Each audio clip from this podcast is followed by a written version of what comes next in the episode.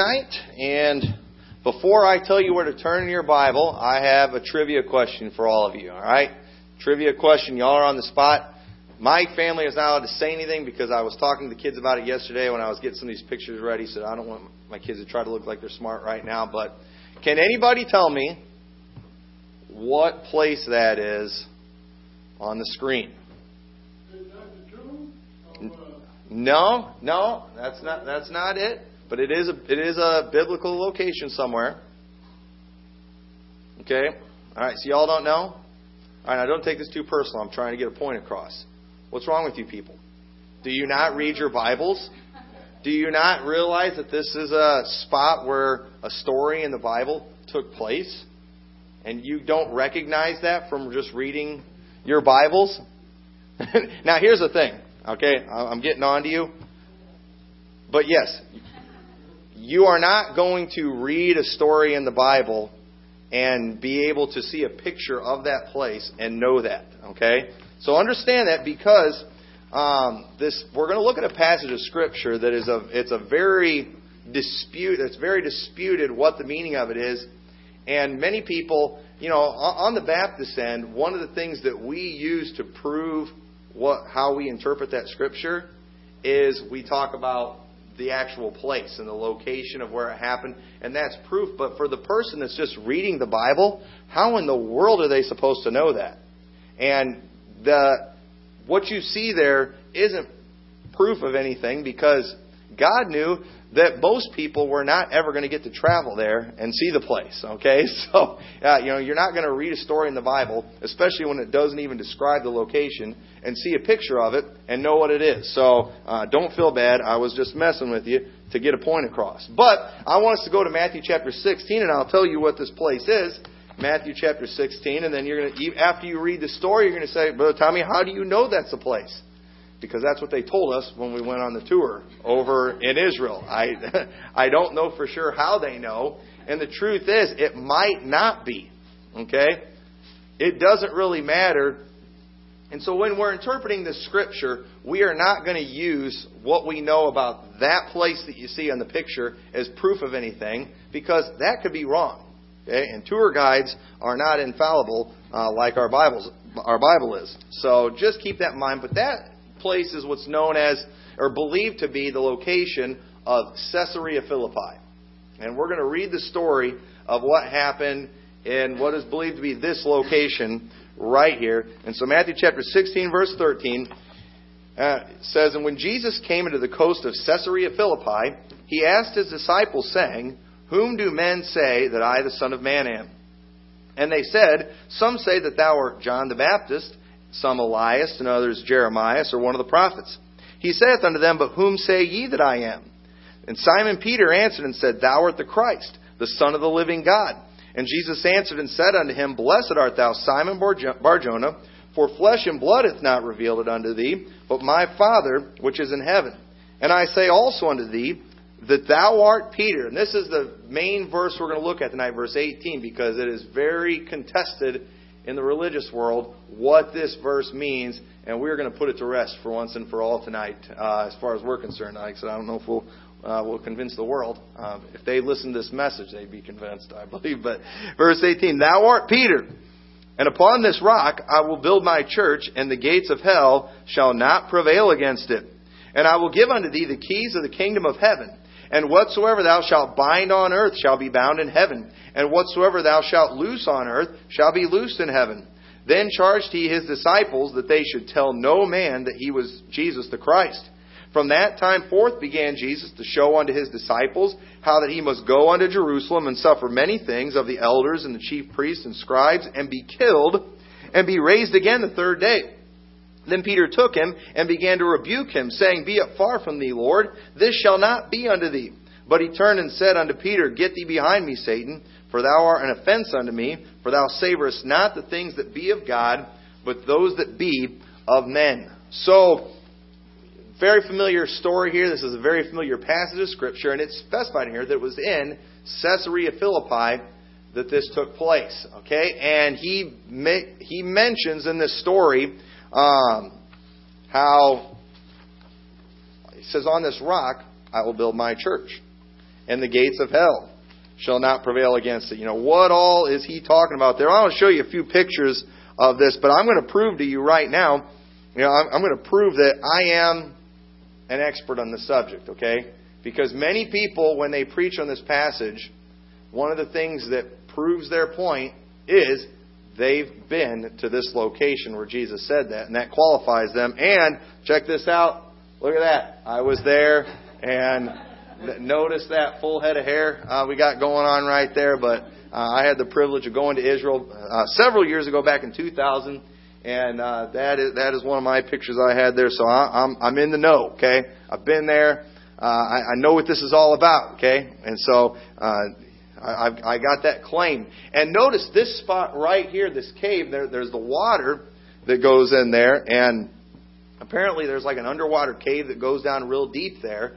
And the pagans back in that day, you notice those carvings in the rock, there's a lot of pagan carvings and things in there. And the pagans of that day, they believed that that spot right there was the entrance to the underworld. And it's interesting that Jesus talked about the gates of hell not prevailing, and they believed that that was one of the you know gates of hell and you know an entrance to hell. And I remember you know hearing that, and I saw that, and I thought, man, I, I wonder what's down there. And if, if I was a scuba diver, I might be a little spooked uh, to to go down there. But uh, you know, here's another picture just showing kind of the you know pagan carvings and things that you see right there, and uh, just uh, kind of interesting this here is a picture. That's the picture that I took of it when I was there. But, and notice also on this spot how big of a rock you have there. Okay? So kind of keep that in mind. So Jesus is there and he's talking about this rock that he's going to build his church on. And so I, I want to kind of tell you what, I'll tell you the two explanations that you'll mostly hear about how this is interpreted. Okay? And first off, there's the way the Catholics interpret this passage is they believe that when the Bible says, you know, thou art Peter, and upon this rock I will build my church, that Peter is the rock that the church is built on. And Peter was the first pope. And, you know, and Jesus gave Peter the keys of death and hell. And if, and if you go over there in Israel, there's a, in Capernaum, where Peter was from, there is a statue of Peter there, and Peter's holding some keys in that statue. And of course, it's the keys of death and hell that God gave to Peter, the first pope. And that's what they teach. And they make a big deal about it. And, you know, and of course, Baptists, you know, you know, Peter, you know, first of all, Peter wasn't a pope, which is absolutely true. You know, Peter doesn't hold the keys of death and hell. You know, Peter's not the rock that the church was built on. And then, so the way Baptists will usually interpret this is when Jesus said, Behold, thou art Peter, well, what did Jesus call, what did Jesus call Peter? Does anybody know what name Jesus called Peter? He called, well, term the Bible used was Cephas. Cephas. Now, I think Petrus, if I could be wrong, that's actually how Peter's name would be interpreted in the Greek. And Peter means rock. But Cephas, which is what Jesus called Peter, means a pebble. Okay? Therefore, he can't be talking about Peter as the rock because Jesus called Peter Cephas. But yet, in this passage here, Jesus said, Thou art Peter. Why did he mention that? Peter knew what his name is. But the name Peter means a rock. And Jesus said, On this rock I will build my church. And that rock there is, you know, from the Greek word Petra. And Jesus, and the way Baptists will usually interpret it, is when Jesus said that, he was referring to himself as the rock that the church was built on. But, you know, when you read it, it's, I don't know, I don't like to feel like I'm stretching the Bible. You know, I'm the kind of person I like to, you know, what the Bible says is what it means. I don't like people when they correct the Bible. This would be a better translation or whatever. I don't like that. I like to believe what the Bible says. And don't lose me here, okay? Because I'm going to show you some scriptures that I think we forget are in the Bible. But Jesus said, Thou art Peter, which means a rock. And upon this rock I will build my church. And he said, in verse 19, and I will give unto thee the kingdom, the keys of the kingdom of heaven. Well, who's the thee he's talking about there? He wasn't talking about Jesus, was he? Or talking about himself. He was talking about Peter, okay? He said, I'm going to give you the keys of the kingdom. And I'm here today to tell you that I believe Jesus was talking about Peter. But don't let that scare you, okay? I'm not becoming Catholic. You see, what happens sometimes, people will take something from the Bible and they'll misuse it, they'll get off on something, and then it's like, well, we've got to fix that, so we take a counter stance where we go the other direction the wrong way. And I, you can say that Peter is the rock that the church was built on and not be getting wacky, not be going Catholic, because I'll show you another passage in the Bible that I think we forgot is there. And go to Ephesians chapter 2. Ephesians chapter 2. Now, there's a lot of Ephesians chapter 2 that people like to ignore. Okay, we all love, for by grace are ye saved. Uh, we all love that verse, but we quit reading when it gets to the part where it says, um, you know, that we are of the commonwealth of Israel you know, that we don't, we don't, I know people don't like that verse, but it's there. You know, we who were nigh or made, or far off or made nigh by the blood of Christ.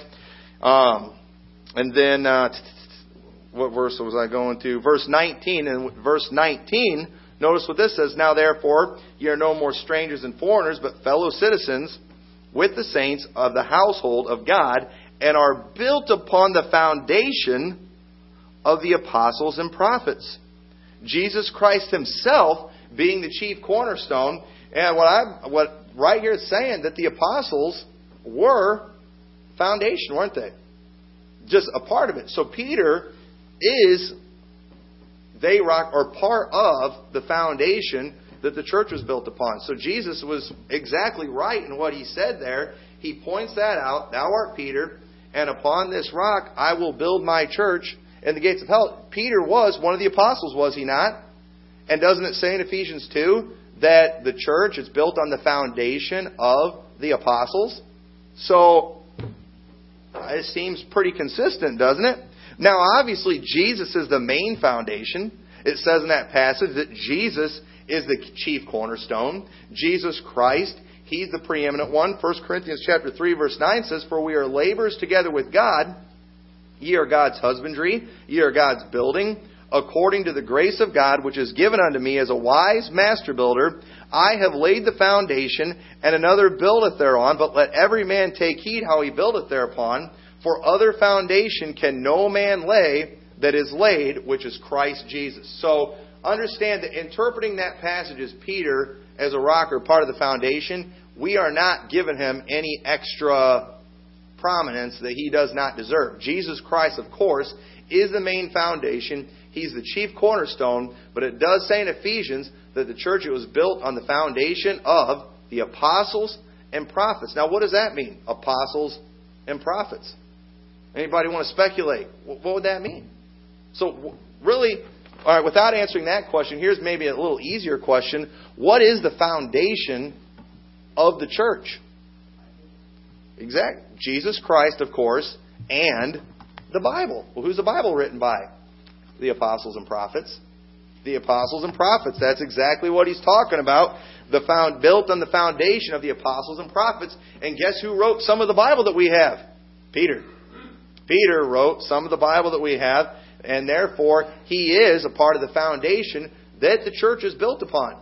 And uh, the apostles or Luke chapter 16, I'll show you, uh, I want to show you, well, I'm going to be jumping to a lot of scriptures. If you want to try to follow along, it's great, but uh, we don't have time. You guys are going to get more scriptures tonight than about five years of Catholic services. Okay, so uh, you know there's going to be a lot of a lot of scriptures just to prove that I'm not just making this stuff up. When you put the Bible together, uh, it, it all fits perfectly.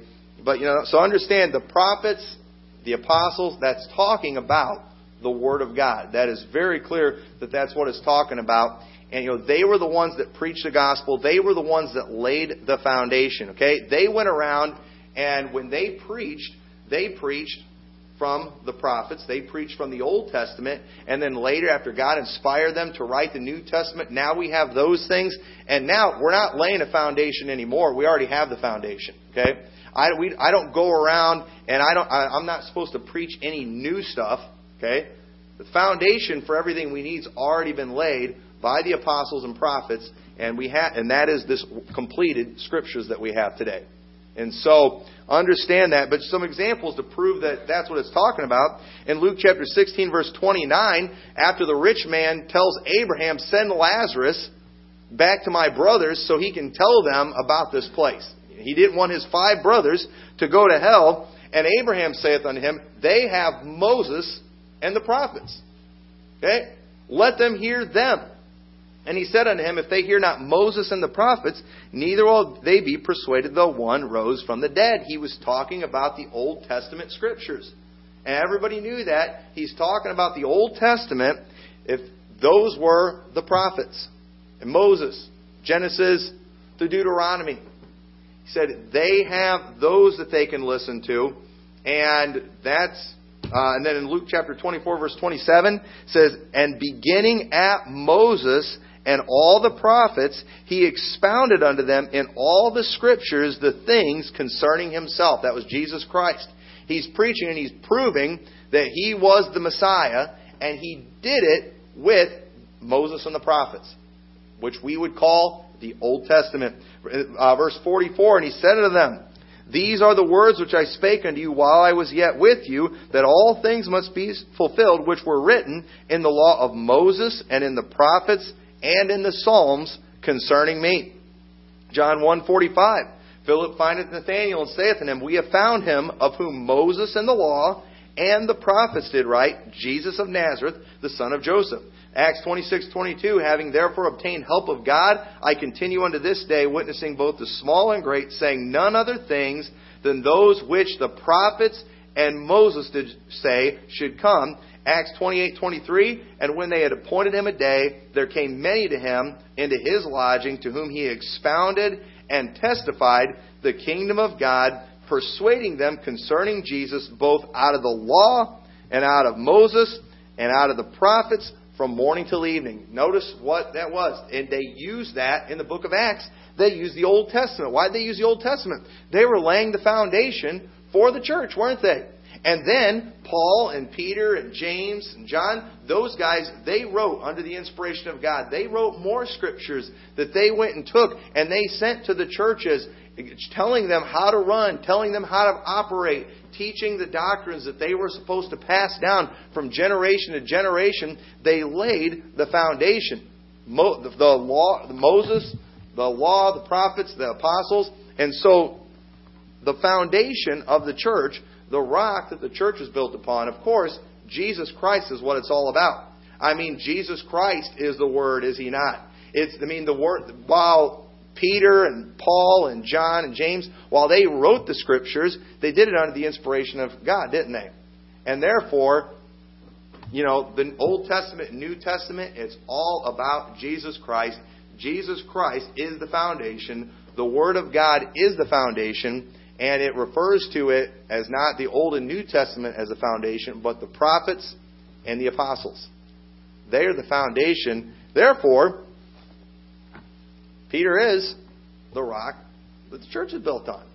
And I know that sounds terrible. You hear that. It, it, it, it kind of pains me to say that. You know, I, I feel so Catholic saying it, but it is what the Bible says, and it's consistent with what we read. But, but we're not giving Peter any extra prominence, okay? He was not the first pope, all right? You know, that God never instituted a pope for the church that was that came hundreds of years later by a group that is not the church. And that's, a, that's another uh, subject for another day. But, so notice how he says, you know, thou art Peter, and upon this rock I will build my church, and the gates of hell will not prevail against it. Okay, now what, is, what does that mean? What are the gates of hell? I showed you the picture here in Caesarea Philippi that they, you know, they believe, uh, you know, that they believe was the gates of hell according to history. Okay, the Bible does not tell us you know, that when Jesus said this, he pointed to a water, you know, a cave where there was water that the pagans believed was an entrance to hell. Okay? Uh, you know, so we don't even know for sure that that is Caesarea Philippi. And, you know, and some people could take it and say, you know, this is proof. You swim down there far enough, you know, you, you'll end up in the underworld. Okay? That, uh, while that's pretty cool and scary, uh, that, that doesn't mean anything. Okay? Uh, that doesn't that doesn't prove a thing. But um, that term gates of hell, the only time you see the Bible talk about that, it's mentioned just in this passage and then in Mark.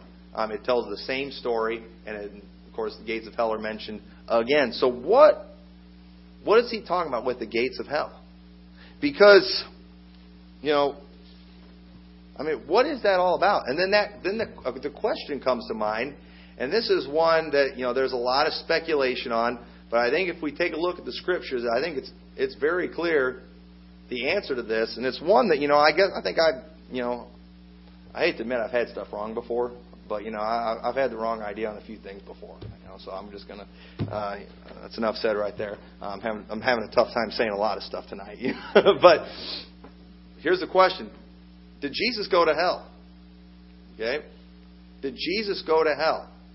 You know, what did he mean when he when he said the gates of hell will not prevail? Because right after he tells them about the gates of hell not prevailing, what was the very next thing that he talked to them about? He talked to them about how he was going to be killed. And three days later, he was going to rise again. That was right after he tells them this, he talks about it. And I believe when he talks about the gates of hell not prevailing against the church, I believe a part of that was saying the gates of hell were not going to hold him. We're not going to stop him. And I know many people don't believe he went to hell, but let's look at some verses in the Bible. And, and I'm going to show you the, this very first one is, I think, the one that threw me. Um, I kind of, I think I had, uh, I had this one wrong. But what I'm going to do, I'm going to, I'm going to show you that Jesus did go to hell. And I'm going to show you some scriptures. I'm going to kind of take the long way to prove it.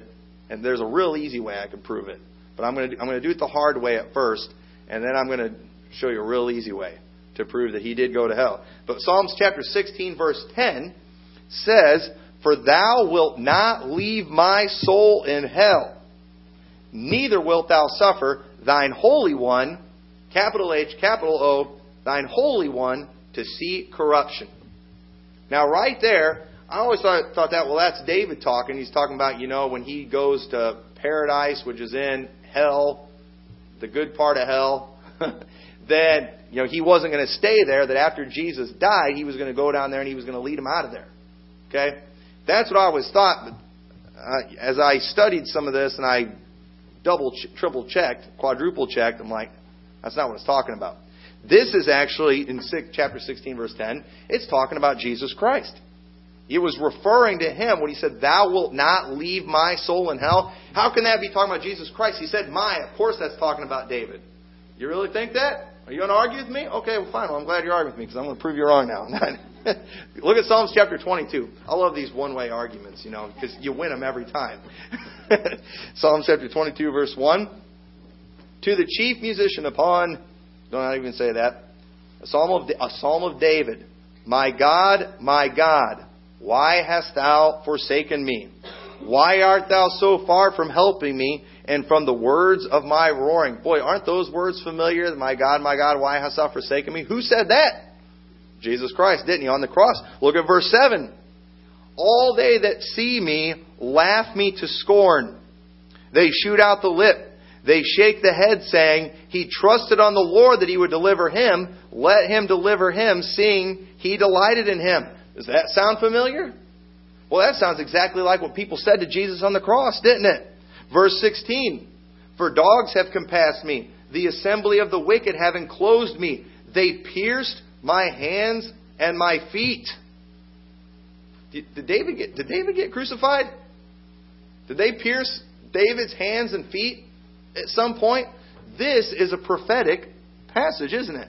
I think we would all agree with that. Verse 17 I may tell all my bones. They look and stare upon me. They part my garments among them and cast lots upon my vesture. And what doesn't it say in Matthew when that was actually happening that the scripture might be fulfilled? Didn't we read before that Jesus used the Psalms to prove it specified the Psalms to prove that he was the Messiah? So if we believe all those things we're talking about Jesus, it's not a stretch when he says, Thou wilt not leave my soul in hell, nor suffer thine Holy One. Well, we know the Holy One with the capital H and capital O isn't David. I don't think it's a stretch to say that that was Jesus talking there. Very clearly. And then Isaiah 53 7. He was oppressed and he was afflicted.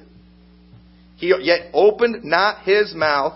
He is brought as a lamb to the slaughter, and as a sheep before her shears is dumb, so he openeth not his mouth. He was taken from prison and from judgment. Who shall declare his generation? For he was cut off out of the land of the living. For the transgression of my people was he stricken. And he made his grave with the wicked and with the rich in his death, because he hath done no violence, neither was any deceit in his mouth. Yet it pleased the Lord to bruise him. He hath put him to grief. When thou shalt make his soul an offering for sin, he shall see his seed, he shall prolong his days, and the pleasure of the Lord shall prosper in his hand. Who do you think that's talking about?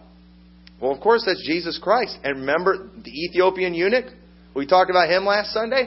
That was the passage he was reading. And he asked Philip, Who is he talking about? Himself or of some other man? And he began at the same passage and preached unto him Jesus. So while these passages in the Old Testament clearly are talking kind of in a past tense and talking kind of in a first person, we know they're talking about Jesus Christ. And here in Psalms, he said, Thou wilt not leave my soul in hell. So obviously, Jesus went to hell. So I just proved to you the hard way that that's what it's talking about. But now I want to show, prove the easy way that Psalm 16:10 is talking about Jesus. Look at Acts chapter 2 and verse 29. Okay, I could have just went here, but I want I want to do it the hard way to show I studied and had some other verses. Okay, Acts 2:29. Men and brethren, let me freely speak unto you of the patriarch David, that he is both dead and buried, and his sepulchre is with us unto this day. Therefore, being a prophet, and knowing that God had sworn with an oath to him that of the fruit of his loins, according to the flesh, he would raise up Christ to sit on his throne, he, seeing this before, spake of the resurrection of Christ, that his soul was not left in hell, neither his flesh did see corruption. This Jesus hath God raised up, whereof we all are witnesses. So, right there, that proves it right there, isn't it? Psalm 16 is talking about Jesus. Otherwise, uh, Acts chapter 2 isn't right. So, clearly, Jesus did go to hell. Ephesians chapter 4 verse 8. Wherefore he saith, when he ascended up on high, he led captivity captive and gave gifts unto men. Now that he ascended, what is it but that he also descended first into the lower parts of the earth? Okay, now what's that mean? Well, the lower parts of the earth. That that was talking about that was talking about paradise. That was talking about Abraham's bosom, right? Okay. Well, wait a minute. Y'all think that too? You going to argue with me on that? Well, good, because I'm going to prove you wrong again. says in Psalm 63, verse 9, But those that seek my soul to destroy it shall go to the lower parts of the earth. Well, what do you think that's talking about? You think God was going to send them to paradise? Is that what he's saying? I'll show you guys, those of you seeking my soul, God's going to send you to paradise. He's going to send you to Abraham's bosom. No, he's talking about hell. Matthew 12, 40. For as Jonas was three days and three nights in the whale's belly, so shall the Son of Man be three days and three nights in the heart of the earth. Okay? You know, so you mentioned Abraham's bosom. What's that talking about? Well, Abraham's bosom, okay, you remember what the Abraham said about said to the rich man when he said, Now he is comforted and thou art tormented? Well, where did he see Lazarus? He saw him in Abraham's bosom. What does that mean? It means he was hugging him. Isn't that what you do when you comfort somebody? You hug them. So he was literally in Abraham's bosom. He was being hugged by Abraham. That's well, that's why he was talking to, talking to Abraham there. If you want to interpret the Bible literally, I know we don't like to do that sometimes, but it base, that's basically exactly what it means. And so, but then, okay, if hell's in the heart of the earth, and Lazarus was in heaven, how did they see each other? What's that all about? Okay, well, go to Isaiah chapter 66, verse 22. Now, I'm just going to admit, this next part doesn't really seem that pleasant, but it's it's Bible, so you know we're, we're gonna we don't we're not allowed to just pick what we like and leave out what we don't like. But Isaiah 66 verse 22 says, For as the new heavens and the new earth, which I will make, shall remain before me, saith the Lord, so shall your seed and your name remain. And it shall come to pass that from one new moon to another, and from one Sabbath to another, shall all flesh come to worship before me, saith the Lord. Okay, so this is clearly talking about in the future, okay? We're talking about new heavens and new earth. It says, And they shall go forth and look upon the carcasses of the men that have transgressed against me, for their worm shall not die, neither shall their fire be quenched, and they shall be an abhorring unto all flesh. Now, does that sound familiar to anybody? You know, it's more profitable to you know pluck the eye out and to go through life, you know, with one eye. I'm totally butchering the quoting of the scripture. Than to go to hellfire where the worm dieth not and the fire is not quenched. Why would Jesus mention those little facts? Why would he mention those little details and not explain them? He didn't need to explain them because they knew Isaiah chapter 66. This is talking about hell. And here we see that in heaven, you can see hell. How? Heaven's in the sky and hell's in, or heaven's in the sky and hell's in the heart of the earth, how do we I don't know. how is heaven in the sky and we can't see it? Okay? You know, how is hell inside the earth yet we can't like, you know, dig a hole down there. I know they dug a hole down there and put a microphone down there and they heard the screams, you know. We've all heard that story before. But I I, I don't understand how all that works. Okay, you know, we're getting into the spiritual world here. Uh, that doesn't operate operate under the same rules that we do in the physical world. So, you know, don't ask me to explain all that. But it's clear that heaven can see hell, and vice versa. That's clear in the story of the rich man and Lazarus, and it lines up with what we see in Isaiah 66, verse 24, and in Revelation 14, verse 9. It says, And the third angel followed them, saying with a loud voice, If any man worship the beast in his image, and receive his mark in his forehead or in his hand, the same shall drink of the wine of the wrath of God, which is poured out without mixture into the cup of his indignation, and he shall be tormented with fire and brimstone in the presence of the holy angels and in the presence of the Lamb. So, right here, we see that, well, the smoke of their torment ascends up. They're in the presence. So, obviously, you can see hell from heaven. And based on what we see in Luke, you can see heaven from hell. And that doesn't sound, I don't know if I like the idea of seeing hell you know, and, and imagine too being in hell and being able to see heaven and see what you missed. I mean, what a horrible thought that is if for those who are lost. But it's very clear that Jesus did go to hell. And it wasn't talking about paradise where he went. It's the reason that, and the only place where we get that paradise being down there is from the story of rich man and Lazarus, but yet in Isaiah and in Revelation we can see that they can see each other. In uh, from you know, and from heaven and hell they can see each other. But there's a great gulf fixed. You know, if you're in heaven, you're not going to get to hell, and vice versa. So, uh, you know, how does that all work? Don't know. We're in the spiritual world. I can't draw a diagram for you to explain how it all works. I wish I could. That'd be that'd be pretty interesting to see, but I can't do it. So, thanks to Christ, who got victory over the gates of hell. So when Jesus said the gates of hell will not prevail, he went and hell didn't hold him, did it? I mean, three days later, he came up out of that grave. The Bible says that, you know, God raised him from the dead. The gates of hell did not prevail over Jesus Christ. And it, is not, and it has not prevailed over the church. And so how do we gain victory? Okay, because eh, the gates of hell. All right, this has been brought before, you know, gates of hell will not prevail against the church, and it's always illustrated that when there's gate when it's talking about the gates of hell, if they're not going to prevail, that means we're supposed to be attacking hell, right? We're supposed to attack hell because if when a city, okay, a city's gates, they don't carry them with them, do they? If they're going to go fight someplace, if they're going to go invade a territory, they don't take their gates with them, do they? Okay? Gates are meant to do two things to hold people in and to keep people out. And the Bible says the gates of hell will not prevail against the church. So, how do we prevail over the gates of hell?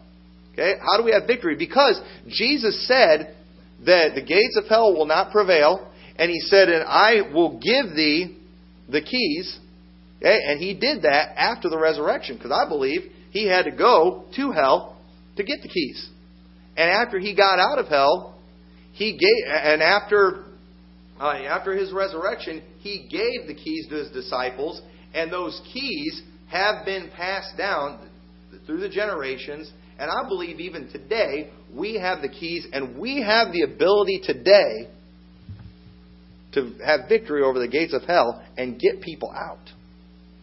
And how do we do that? Okay, are you talking about somebody that's dead, we can pray him out of hell? No, I'm not talking about that.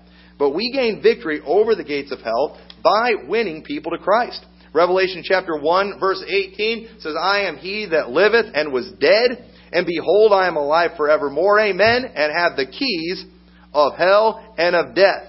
Jude, so we know that Jesus Christ succeeded in getting those keys. And in Jude chapter 1 verse 22, okay, this is where we see, you know, how do we, you know, succeed? It says, and some have compassion, making a difference, and others save with fear, pulling them out of the fire, hating even the garment spotted by the flesh. Other, pulling them out of the fire.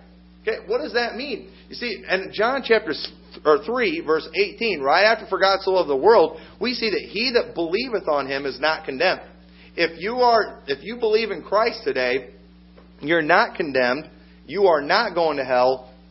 In fact, the Bible says that we're saved today, right?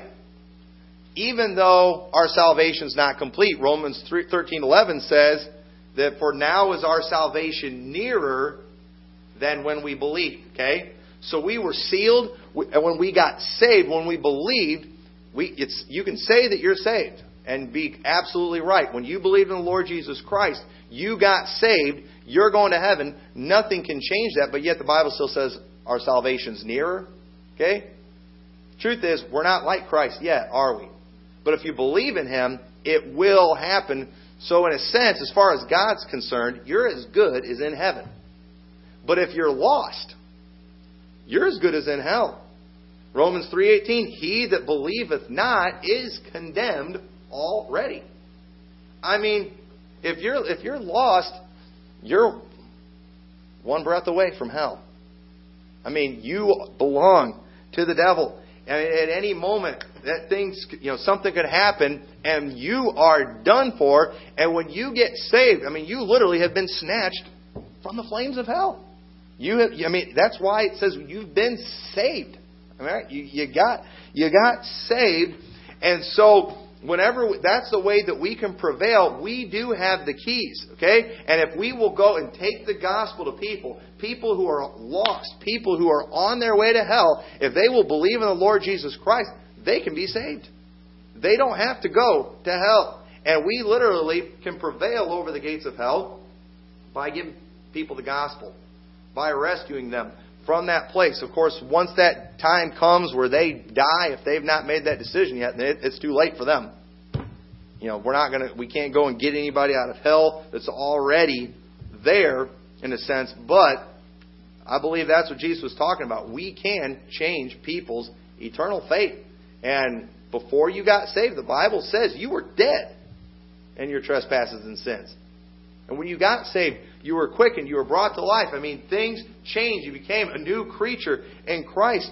And anytime somebody gets saved, I mean, they have gotten victory over the gates of hell. Why were they able to do that? Because of Jesus Christ. And so when in Jesus, He gave those keys, and now we can take the gospel to the world. We have that we have that authority. And the gates so the gates of hell though also could be a reference to the principalities and powers of hell. Okay? So by the gates of hell, you know, it could be talking about just the arms and powers of hell, the principalities and powers. Many times in the Bible, when it talks about somebody sitting in the gate, or when it talks about the gates of the city, that was kind of like the, uh, you know, where the leadership would meet. That was where a lot of the decisions and things were made, and where the judges sat. And that's where, you know, uh, depending on where people sat in the gates, it kind of showed their rank and it showed their power. And you know what? Hell has a hierarchy, don't they? I mean, you've got Satan, of course, that's ahead of it, and they they are Satan and his demons are doing everything they can to keep us from giving the gospel out, to keep us from doing what we're supposed to do, to keep people from coming to Christ. We are fighting real forces, are, are we not? Bible says we wrestle not against flesh and blood, but against principalities and powers, rulers of spiritual wickedness in high places. Okay? So there is, I mean, there is an authority structure out there. There is a real force with power that we can't even imagine that we are up against when we're trying to win people to Christ, but yet we can have victory through Christ, can't we? I mean, we can't even comprehend, you know, the power that the devil has compared to us. He's so much more powerful than we are by ourselves, but with the power of God, with the whole, with the power of the Holy Spirit, we can prevail over the devil, can't we? Therefore, proving God did, Jesus did succeed over the gates of hell, and people are still getting saved today, 2,000 years later. Why? Because the gates of hell will not prevail against the church. And thank, and thank God for it, because Jesus got victory. He has the keys, and He's passed them on to us. How does that work exactly? When did He do that? When did He hand over the keys? Okay, verse 19, chapter 16 says, I will give unto thee the keys of the kingdom of heaven. And whatsoever thou shalt bind on earth shall be bound in heaven, and whatsoever thou shalt loose on earth shall be loosed in heaven. What was that talking about? Okay, he's, he's talking about the authority. What you bind on earth will be bound in heaven? That sounds pretty big. I'm planning on speaking more on this in a couple weeks probably. But John chapter 20, verse 22, I believe, is when Jesus kind of handed over the keys. And he says, And when he had said this, he breathed on them and saith unto them, Receive ye the Holy Ghost. How is that passing the keys on? Look at the next verse 23. Whosoever sins ye remit, they are remitted, and unto whosoever sins ye retain, they are retained. Well, that sounds like some pretty big authority right there, doesn't it? But if that's not clear enough, Acts chapter 8, verse 15. This is later on. This the apostles, of course, they went and they passed this authority on to other people to go and start churches. It says in Acts 8:15, who when they were come down and prayed for them that they might receive the Holy Ghost, for as yet he was fallen upon none of them, only they were baptized in the name of the Lord Jesus, and they laid their hands on them, and they received the Holy Ghost. Passing that authority on that they got they got from Jesus Christ himself. 1 Corinthians 5 4, in the name of our Lord Jesus Christ, when ye are gathered together, and my spirit, with the power of our Lord Jesus Christ, to deliver such an one unto Satan for the destruction of the flesh, that the spirit may be saved in the day of the Lord Jesus. We talked about that passage on Wednesday, showing the authority that God gave to the church, that He passed on to the church. And He, and Okay, why did God give us all this authority? Was it so we can talk about how powerful we are and how much authority we have over everybody? Okay, what was that authority He gave us? Well, it was the keys of death and hell. It was the keys so we could prevail over the gates of hell. What this authority is that He gave us is the authority to go out and preach the gospel to go out and to be witnesses and to baptize them in the name of the Father and Son and the Holy Ghost. We're allowed to do that. He gave us that authority. He gave us that power. Ye shall receive power after the whole, that the Holy Ghost has come upon you. Ye shall be witnesses unto me in Jerusalem, Judea, and Samaria, and the uttermost parts of the earth. That's the authority He gave us. It's not just so I can get up here and I was like, all right, folks, y'all see that authority? Well, I'm pastor. All right, so that puts me way up here. All right, I'm going to come all to your house and y'all got to change everything I don't like. Okay? Now, while I might enjoy that power, that's not what it's talking about. But I do have the power and the authority to preach the gospel and to tell you about Jesus Christ. I have the authority, you know, to baptize you in the name of the Father and the Son and the Holy Ghost. Now, I, I have the authority. I've had I had men of God that laid hands on me, and they prayed for me, and I was ordained like the apostles did to preachers then. And I was sent out of a local church to start this church, and we have the authority to do the very same thing. If the Lord calls someone to preach here, we have the authority. We can lay hands on them and pray for them, and we can send them somewhere so they can go start a church or be a missionary in another part of the world, and they can preach the gospel, and they can do it with authority. Why? Because we've been given the keys of hell, and they can go to some other part of the world, and they can pull them out of the fire. They can change their eternal fate. We have the power to do that. God gave that to us. Jesus Christ gave it, and He was able to do that because He prevailed over the gates of hell. Why did it take three days? I, don't know the significance of the three days. What all took place in that three days, I have no idea. You know, we'll probably find out when we get to heaven. But I do know, while he was down there, he got victory. It couldn't hold him. I'm sure they tried.